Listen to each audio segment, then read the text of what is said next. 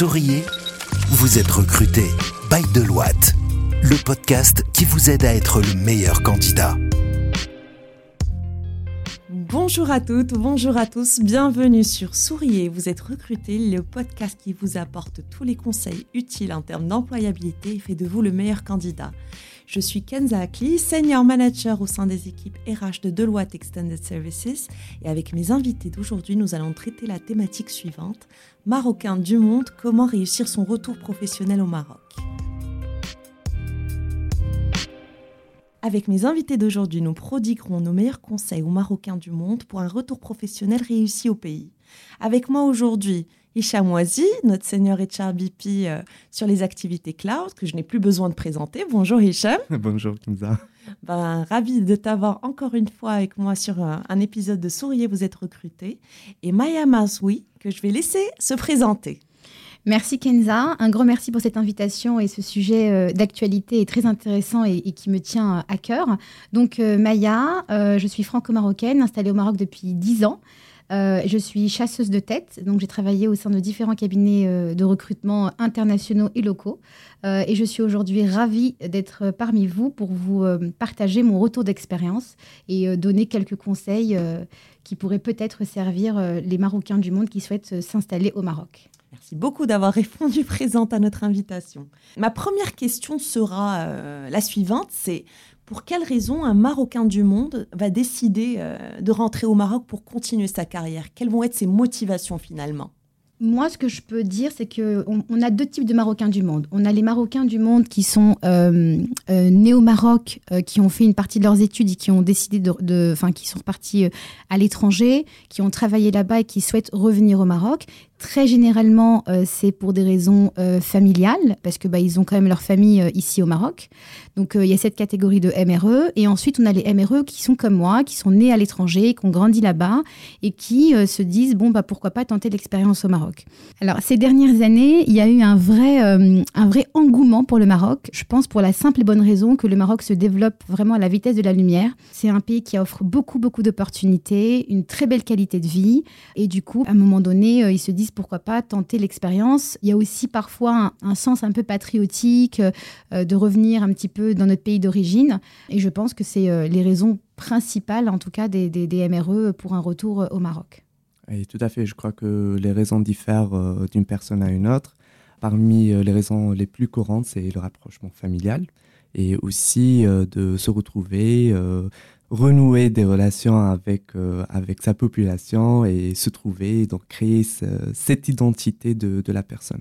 Alors c'est vrai, euh, lorsque j'étais en cabinet de recrutement et que je recrutais surtout sur des, pour des postes de direction, parmi euh, les candidats que j'avais, c'était beaucoup des Marocains du monde qui étaient installés euh, notamment en France, il y en avait même qui étaient en Chine ou encore au Canada. Il y avait toujours cet attachement profond pour le Maroc malgré toutes les années passées à l'étranger. Et quand vous appelez un Marocain du monde, jamais il ne vous dira ça m'intéresse absolument pas de rentrer un jour au Maroc. Donc, euh, tout à fait. Il y a un vrai un, attachement euh, au Maroc de la part de, de, tous ces Marocains du monde. Aussi, question intéressante, c'est euh, nos entreprises marocaines et même les multinationales qui sont installées aujourd'hui au Maroc s'intéressent beaucoup à ces profils-là. Pour quelles raisons finalement elles s'intéressent aussi à ce type de profil de Marocains installés à l'étranger?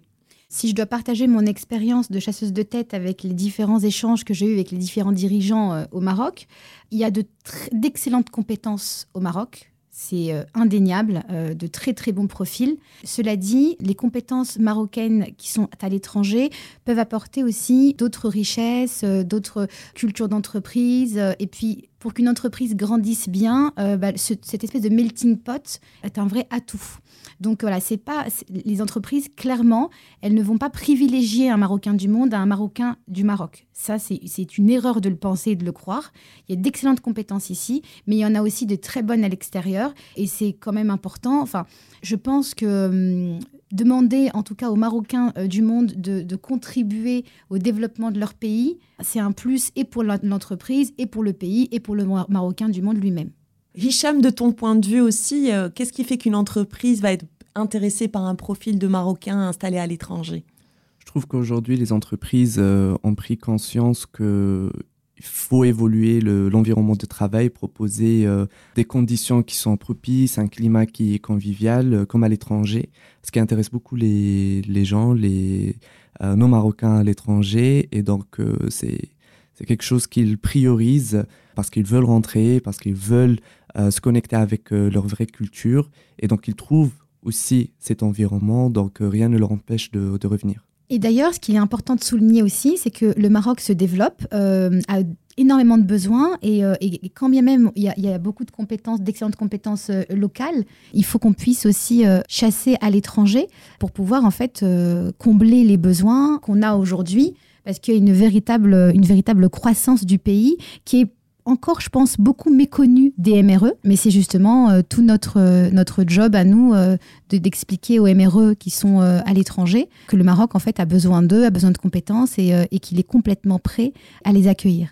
Et d'ailleurs, on voit bien que toutes ces entreprises, aujourd'hui marocaines et même multinationales installées au Maroc, mettent tous les moyens en œuvre pour aller les attirer. On voit une présence en force sur les forums euh, à l'étranger des différentes écoles, grandes écoles d'ingénieurs. Euh, ils font appel à des cabinets internationaux euh, pour aller chasser ces compétences-là. Donc on voit qu'il y a différents moyens qui sont mis en œuvre pour attirer nos Marocains de la diaspora. Autre question pour vous, mes chers invités. Comment vous faites concrètement pour aller attirer ces candidats et leur donner envie de venir au Maroc et accepter une opportunité? Je sais qu'approcher euh, les candidats à l'étranger et leur proposer de revenir dans leur pays d'origine, en l'occurrence euh, le Maroc, euh, n'est pas une décision facile. Au contraire, c'est complexe. Notre rôle, c'est donner toutes les informations nécessaires pour aider les candidats à prendre une décision éclairée. Déjà, ce qu'on fait, c'est qu'on identifie les personnes à l'étranger qu'on aimerait approcher, parce qu'on ne veut pas approcher n'importe qui pour proposer n'importe quoi. Si on prend contact avec eux, c'est parce que nous avons des opportunités adaptées par rapport à leur profil, par rapport à leurs compétences, et aussi qu'on est très confiant de ce qu'on a à proposer, ça matche très bien avec euh, leur trajectoire d'évolution. Et donc, euh, ce qu'on fait, c'est de les approcher avec des messages pertinents, straight to the point, euh, en mettant en avant les avantages qu'ils pourraient avoir en venant euh, nous rejoindre et aussi en rentrant euh, au Maroc. La clé et ce qui est, euh, je dirais, conséquent, c'est de créer, d'établir cette confiance, cette base de confiance avec les candidats, de les rassurer, de leur expliquer un peu à quoi ils devaient s'attendre et tous les avantages qu'ils pourraient avoir avec toute clarté. Après, on organise des entretiens informatifs avec les différents interlocuteurs euh, pour euh, qu'ils expliquent bien les enjeux du poste, euh, les évolutions qu'ils pourraient avoir, les différents chantiers sur lesquels ils pourraient intervenir. Il faut aussi assurer un suivi avec les candidats tout au long du, du process. voilà, donc il ne faut pas manquer de, de réactivité, de proactivité aussi. Ah, il faut leur donner toutes les informations dont ils auront besoin et aussi euh, l'assistance.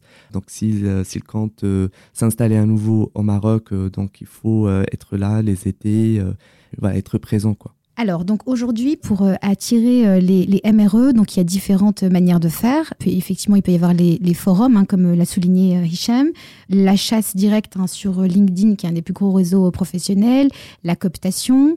Maintenant, ce qui est important de noter, c'est que le MRE, quand il a envie de s'installer au Maroc, il est quand même, même s'il a un engouement réel, il est quand même un petit peu méfiant, prudent, beaucoup par manque de connaissances. Alors moi, j'ai vraiment de la chance parce que comme je suis franco-marocaine, je suis rassurante parce que j'ai fait ce parcours avant eux ça fait dix ans que je suis là, j'ai euh, plutôt, euh, plutôt bien réussi.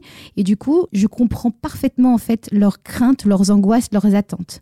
Donc naturellement, quand je vais les approcher, leur expliquer un petit peu euh, au-delà du contexte du poste, du projet, ce qui va aussi beaucoup les intéresser, c'est la vie au Maroc, le niveau de rémunération, le package social, comment ça va se passer s'ils ont des enfants. Donc en fait, c'est toutes ces informations que je vais leur communiquer qui vont être une réelle valeur ajoutée et qui vont naturellement les mettre en confiance et qui font en sorte qu'ils vont euh, me faire confiance et puis euh, euh, que je vais pouvoir accompagner.